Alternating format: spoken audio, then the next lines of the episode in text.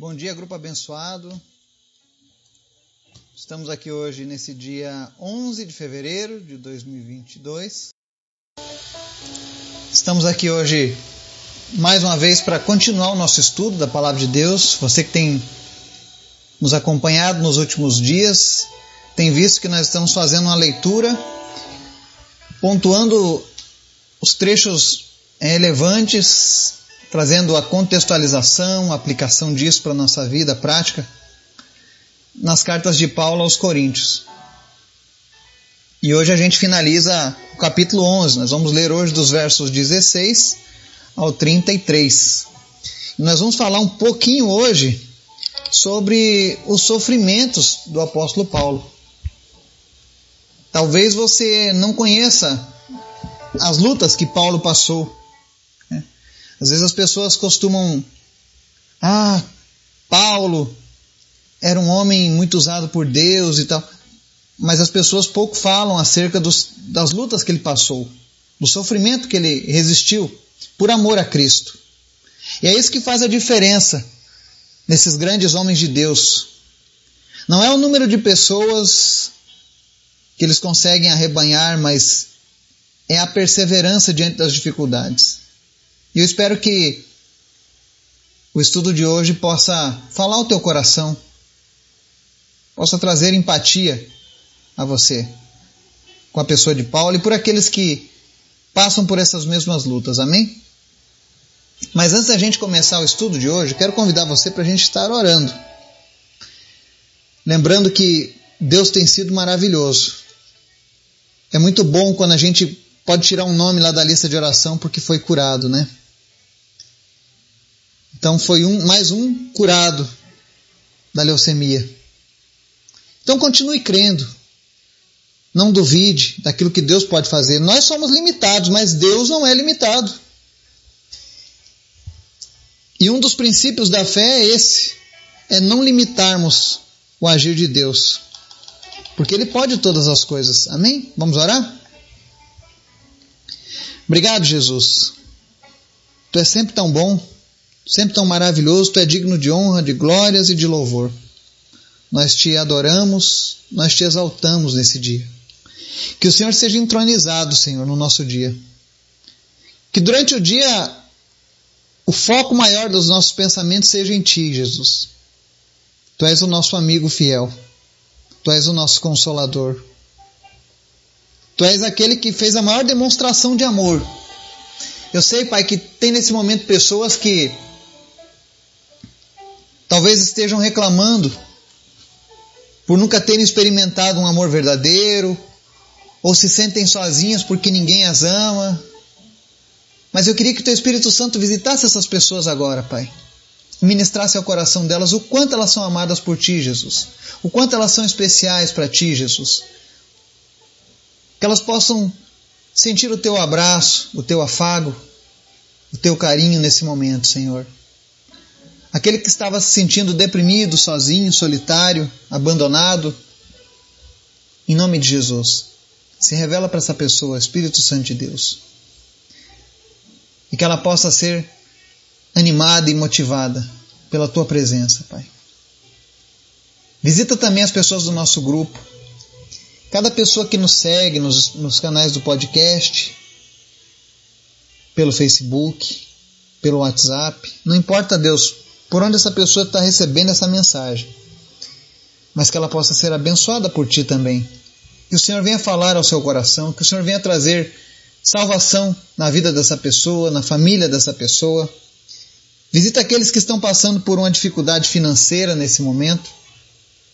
E em nome de Jesus, nós declaramos prosperidade, nós declaramos que não faltará o pão de cada dia e nem aquilo de se vestir. Porque Deus cuida dos seus. Obrigado, Jesus, porque nós podemos confiar em Ti. Eu Te apresento em especial os enfermos, continua realizando Tuas curas, Teus milagres, por cada pessoa que nós temos clamado. Em especial, visita a Vera Lúcia e muda, Senhor, o quadro clínico dela. Em nome de Jesus.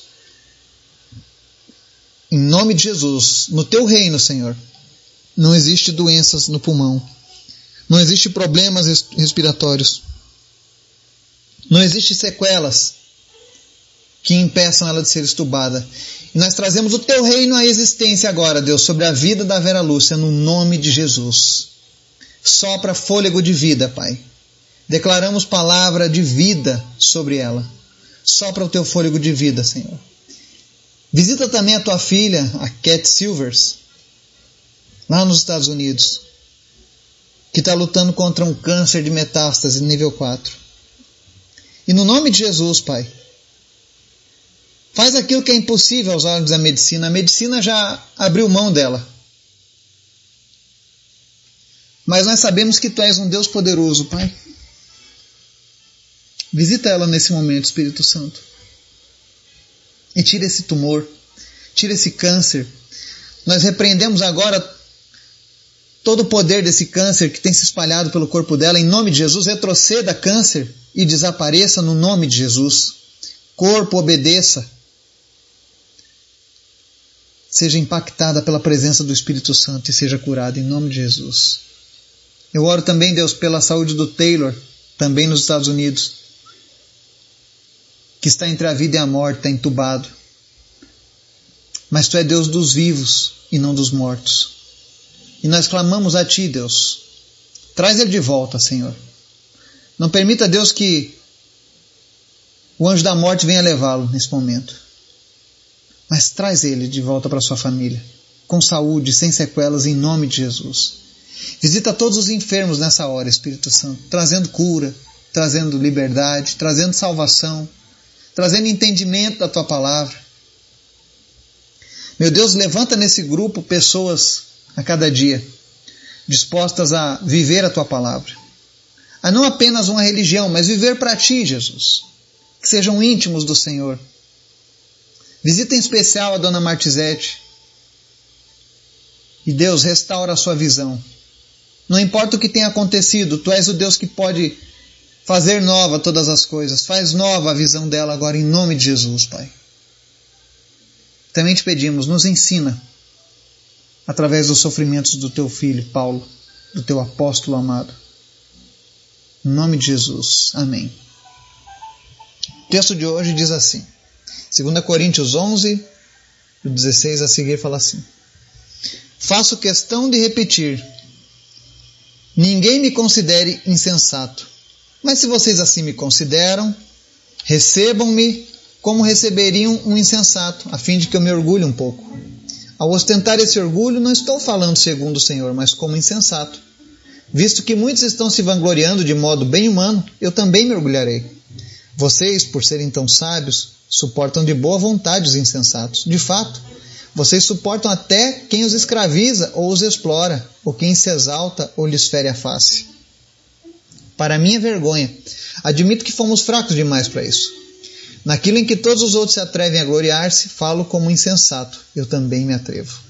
São eles hebreus? Eu também. São israelitas? Eu também. São descendentes de Abraão? Eu também. São eles servos de Cristo? Estou fora de mim para falar dessa forma. Eu ainda mais. Trabalhei muito mais, fui encarcerado mais vezes, fui açoitado mais severamente e exposto à morte repetidas vezes. Cinco vezes recebi dos judeus trinta e nove açoites. Três vezes fui golpeado com varas, uma vez apedrejado. Três vezes sofri naufrágio, passei uma noite e um dia exposto à fúria do mar. Estive continuamente viajando de uma parte a outra. Enfrentei perigos nos rios, perigos de assaltantes, perigos dos meus compatriotas, perigos dos gentios, perigos na cidade, perigos no deserto, perigos no mar e perigos dos falsos irmãos. Trabalhei arduamente muitas vezes, fiquei sem dormir, passei fome e sede e muitas vezes fiquei em jejum, suportei frio e nudez. Além disso, enfrento diariamente uma pressão interior, a saber, a minha preocupação com todas as igrejas. Quem está fraco, que eu não me sinta fraco. Quem não se escandaliza, que eu não me queime por dentro. Se devo orgulhar-me, que seja nas coisas que mostram a minha fraqueza. O meu Deus e Pai do Senhor Jesus, que é bendito para sempre, que não estou, sabe que não estou mentindo. Em Damasco, o governador nomeado pelo rei Aretas mandou que se vigiasse a cidade para me prender. Mas de uma janela na muralha fui baixado numa cesta e escapei das mãos dele. Amém? Aqui a gente vê Continuando a nossa carta de Paulo, no capítulo onze, onde ele combate os falsos apóstolos, Paulo começa falando sobre como a igreja de Coríntios tolerava os falsos e queria ser intolerante com Paulo. E o ponto que ele quer ensinar aqui é simples, né? Se os servos de Deus tivessem direito de se gloriar, como os falsos apóstolos estavam fazendo, ele poderia se defender muito bem. Mas Paulo ensina que de fato não temos o direito de nos exaltar. E ele alerta ao povo da igreja de Corinto que a tolerância dos falsos mestres levará vocês à escravidão espiritual. Tome muito cuidado com os falsos mestres, com os falsos apóstolos. A escravidão espiritual é algo real. Quantas pessoas escravizadas na religiosidade, escravizadas espiritualmente. Eu tive muitas oportunidades de falar com pessoas de diversas religiões. E ao longo desses meus dezoito anos andando com Cristo, eu tive o prazer de estudar muitas religiões. Como funcionam, suas crenças. E na grande maioria eu vejo as pessoas sendo levadas a uma verdadeira escravidão. Porque elas são tolerantes aos falsos. E não podemos ser assim.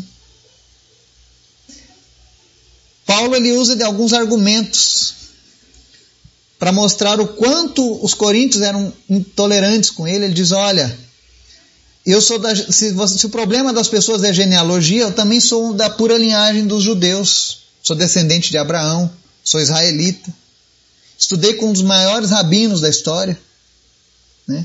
Se é por causa que a pessoa diz que é de Cristo, eu também sou. E sofro muito mais, sofri muito mais do que qualquer um desses, por amor ao Evangelho.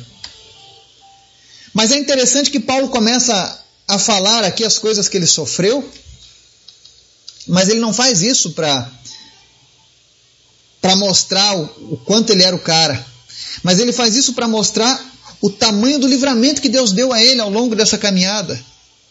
Quando ele diz que que não se gloriava naquilo que os outros se gloriavam, mas se gloriava nas suas fraquezas, é porque ele entendia que nas suas fraquezas, Jesus libertou ele, livrou ele de todos aqueles problemas. Ele enfrentou perseguições intensas, foi Deus que deu o livramento. Ele teve fraqueza com relação à fome e sede, necessidades. Na sua incapacidade, ele destacou a grandeza de Deus e seu poder. Ele não se confiou nas coisas que ele trouxe para Cristo, para o reino de Deus, mas naquilo que Deus fez na vida dele, transformando a vida dele. E se você acha que foram poucas as coisas, ele diz assim, olha, fui encarcerado mais vezes, Paulo foi aprisionado várias vezes, fui açoitado mais severamente e exposto à morte repetidas vezes. Aí ele conta aqui, cinco vezes recebi dos judeus trinta e nove açoites. Talvez você se pergunte, algumas versões dizem quarenta menos um, né? Mas a palavra de Deus na lei do Antigo Testamento, ela dizia o seguinte, em Deuteronômio vinte e cinco, dois a três. Se o culpado merecer açoites, o juízo fará deitar-se e o fará açoitar na sua presença, com o número de açoites segundo a sua culpa. quarenta açoites lhe fará dar, não mais, para que porventura, se lhe fizer dar mais do que este, teu irmão não fique aviltado aos teus olhos. Deuteronômio vinte e cinco, dois ao oito. Então, resumindo, no açoite hebreu, algo definido pela lei mosaica, quando alguém era culpado de uma coisa grave, o juiz fazia aquela pessoa se deitar, de bruços, e aí ele tomava os açoites. E aí eles davam trinta e nove, porque geralmente quarenta podia matar. E se matasse o cara durante o açoite, quem açoitou seria preso. E o outro motivo pelo qual eles não gostavam de dar os mais de quarenta é porque mais de quarenta ia desfigurar demais a pessoa. E eles não queriam que desfigurasse tanto. E Paulo sofreu isso cinco vezes, trinta e nove açoites. Depois ele fala... Três vezes fui golpeado com varas. A vara era mais usada pelos romanos. Também foi apedrejado, Sofreu naufrágio três vezes, inclusive numa delas ele passou uma noite e um dia exposto à fúria do mar. E não para por aí, ele diz, olha, como eu viajo muito, enfrento perigo no rio, perigo de assaltante, perigo dos próprios compatriotas, porque os judeus também queriam a pele de Paulo, perigo dos gentios, que eram os não-judeus, porque também não gostavam dele, porque ele era cristão, perigos na cidade. Aí quando ele ia para o deserto, perigos no deserto. Quando ele ia para o mar, perigos no mar. E ainda tinha o perigo ainda dentro da própria igreja dos falsos irmãos. E ele ainda relata, com tudo isso, que ele ainda trabalhava arduamente. Para você que não sabe, Paulo trabalhava fazendo tendas de couro durante o dia. À noite ele cuidava da igreja, mas durante o dia ele trabalhava fazendo tendas, costurando couro, para se sustentar e não ser pesado para ninguém. Tudo isso porque ele amava. E aí ele diz assim, muitas vezes fiquei sem dormir, passei fome e sede, e muitas vezes fiquei em jejum, suportei frio e nudez. Não é porque somos servos de Deus que a nossa vida vai ser sempre um mar de rosas. É isso que Paulo está mostrando. E que especialmente para aqueles que se entregam mais e mais, as lutas virão. E aí quando eu leio uma carta dessas, eu não consigo ouvir essa história, esse relato de Paulo, sem me emocionar, em ver o tamanho do amor que esse homem dispensou, para que hoje essa mensagem do Evangelho chegasse até eu e você. E muitas vezes a gente faz pouco caso de estudar a Bíblia. Nós passamos, às vezes, muito mais tempo ocupado em outras coisas, internet, redes sociais, amigos, e damos as costas para aquele que é o nosso maior amigo, Jesus.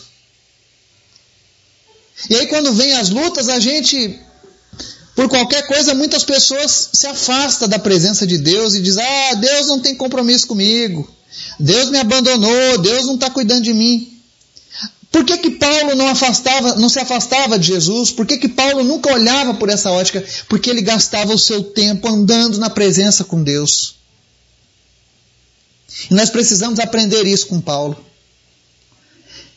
E aí, eu não, claro que eu não desejo que a gente passe por tudo isso que ele passou, mas se um dia nós tivermos que passar isso, nós jamais iremos culpar o Senhor. Pelo contrário, nós vamos nos gloriar, porque nós vamos entender que esses momentos difíceis e ruins trouxeram a glória a Jesus.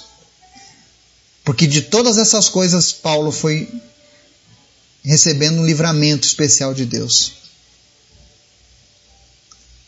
E aí, ao passo que Paulo passava por todas essas coisas, aqueles outros falsos mestres só queriam saber de escravizar o povo, tomar o dinheiro, ferir as pessoas. Você pode lembrar, por exemplo, na época da Inquisição, o que é que a, a igreja fazia? Perseguia as pessoas, matava quem fosse contrário ao pensamento. E, e Paulo fala uma coisa muito séria aqui no verso dezenove e vinte, ele diz assim, olha, vocês por serem tão sábios, suportam de boa vontade os insensatos. Isso aqui ele estava sendo irônico. E ele diz, de fato, vocês suportam até quem os escraviza. Quem é que escraviza? Aquelas pessoas que usam as doutrinas, e geralmente não usam doutrinas da Bíblia. Doutrinas dos homens. Escravizam pessoas. Não faça isso, não faça aquilo, isso aqui não pode, aquilo ali também não. Às vezes as pessoas me ligam perguntando, tirando dúvidas, e eu sempre digo, olha, a melhor pessoa para te dizer o que deve ou não fazer é o Espírito Santo, através da leitura da palavra da Bíblia. Na Bíblia nós vamos saber o que agrada e o que desagrada a Deus. Eu não preciso ninguém me dizendo nada. Eu preciso que alguém me ajude a me corrigir se eu estiver fora desses caminhos. Mas para saber o que é errado, a palavra de Deus ela nos explica. E existem pessoas que usam da religião para escravizar os outros. E isso serve para qualquer religião, para qualquer denominação. Existem pessoas que, por exemplo, defendem uma, uma tradição familiar, ainda que esteja errada. Aprendeu errado, Seus antepassados continuaram, estavam no erro e passaram aquele erro adiante. E a pessoa teima em querer continuar naquele caminho. Por quê? Porque foi escravizada. O falso mestre escravizou aquela pessoa. Por outro lado, Paulo diz também, vocês suportam quem os explora. Existem pessoas que são exploradas. Sabe? Pessoas que, aonde o falso mestre se aproveita da boa vontade, da ingenuidade, do desejo que... Geralmente essas pessoas têm aquele desejo de mostrar serviço, para mostrar, olha, eu estou atuando para Deus, eu estou fazendo algo para Deus. Tome muito cuidado com isso. Eu vou citar um exemplo, os Testemunhas de Jeová. Eles são explorados. Eles compram aquela revistinha e são obrigados a vender aquela revistinha e o dinheiro se reverte todo para a instituição. E no entendimento deles, aquilo ali, se eles não fizerem, eles não estão sendo um bom servo. Isso é ser explorado. Ou como aquelas igrejas em que o pastor arranca a lã da ovelha, arranca a pele, arranca o sangue da ovelha, com a desculpa de que aquilo ali é para Deus. E eu não culpo os falsos mestres, assim como Paulo. Eu culpo aqueles que toleram os insensatos. Não tolere os insensatos. E ele fala ainda mais, aqueles que se exaltam. Quantas pessoas exaltadas, quando batem, ah, eu sou a verdadeira religião. Eu sou o único lugar onde você encontra a salvação. Nós somos os únicos autorizados por Deus. Está errado. Quem se exalta será abatido, é o que diz a palavra. E por fim ele diz, aqueles que lhes ferem a face. Quantos ferem a face? Vejam bem aí aquelas pessoas que seguem o islamismo, que são capazes de se explodirem em nome da fé, de matarem outros em nome da fé. E muitas vezes as pessoas são tolerantes com isso. E aí Paulo diz aqui, finalizando a sua ironia, para minha vergonha, admito que fomos fracos demais para isso. Olha a ironia de Paulo, ele diz, eu sou fraco demais para fazer essas coisas. Eu não tenho essa coragem toda. Eu não tenho essa força que esses falsos profetas, esses falsos apóstolos, esses falsos líderes têm. E aí ele volta na sua humildade. E aí ele diz, com todas as coisas que eu tenho suportado na minha carne, ainda tem uma coisa que Paulo sofria, ele chama de pressão interior diária, que era a preocupação em todas as igrejas. Paulo não estava se queixando da função dele. Ele não está reclamando sobre o trabalho, nem do cansaço. Mas ele está mostrando que a compaixão dele era tão grande que ele sofria com as pessoas dessas igrejas. Quando ele via uma igreja se desviando ou sendo, sendo levada por um enganador, Paulo sofria. Isso mostra que os apóstolos não são detentores do controle da igreja do Senhor. Porque se fossem, eles simplesmente iam lá e expulsavam aqueles caras do meio da igreja. Afinal, eu sou o apóstolo, eu fui intitulado por Cristo. Mas não. Tudo sempre se resolveu através de oração, através da palavra de Deus sendo ensinada. Nunca por força, nunca por pressão, mas por entendimento. As pessoas precisam entender o que é certo e o que é errado. E ele sofria, ele sentia as fraquezas, ele sentia os escândalos, como se fosse ele mesmo passando por aquele problema.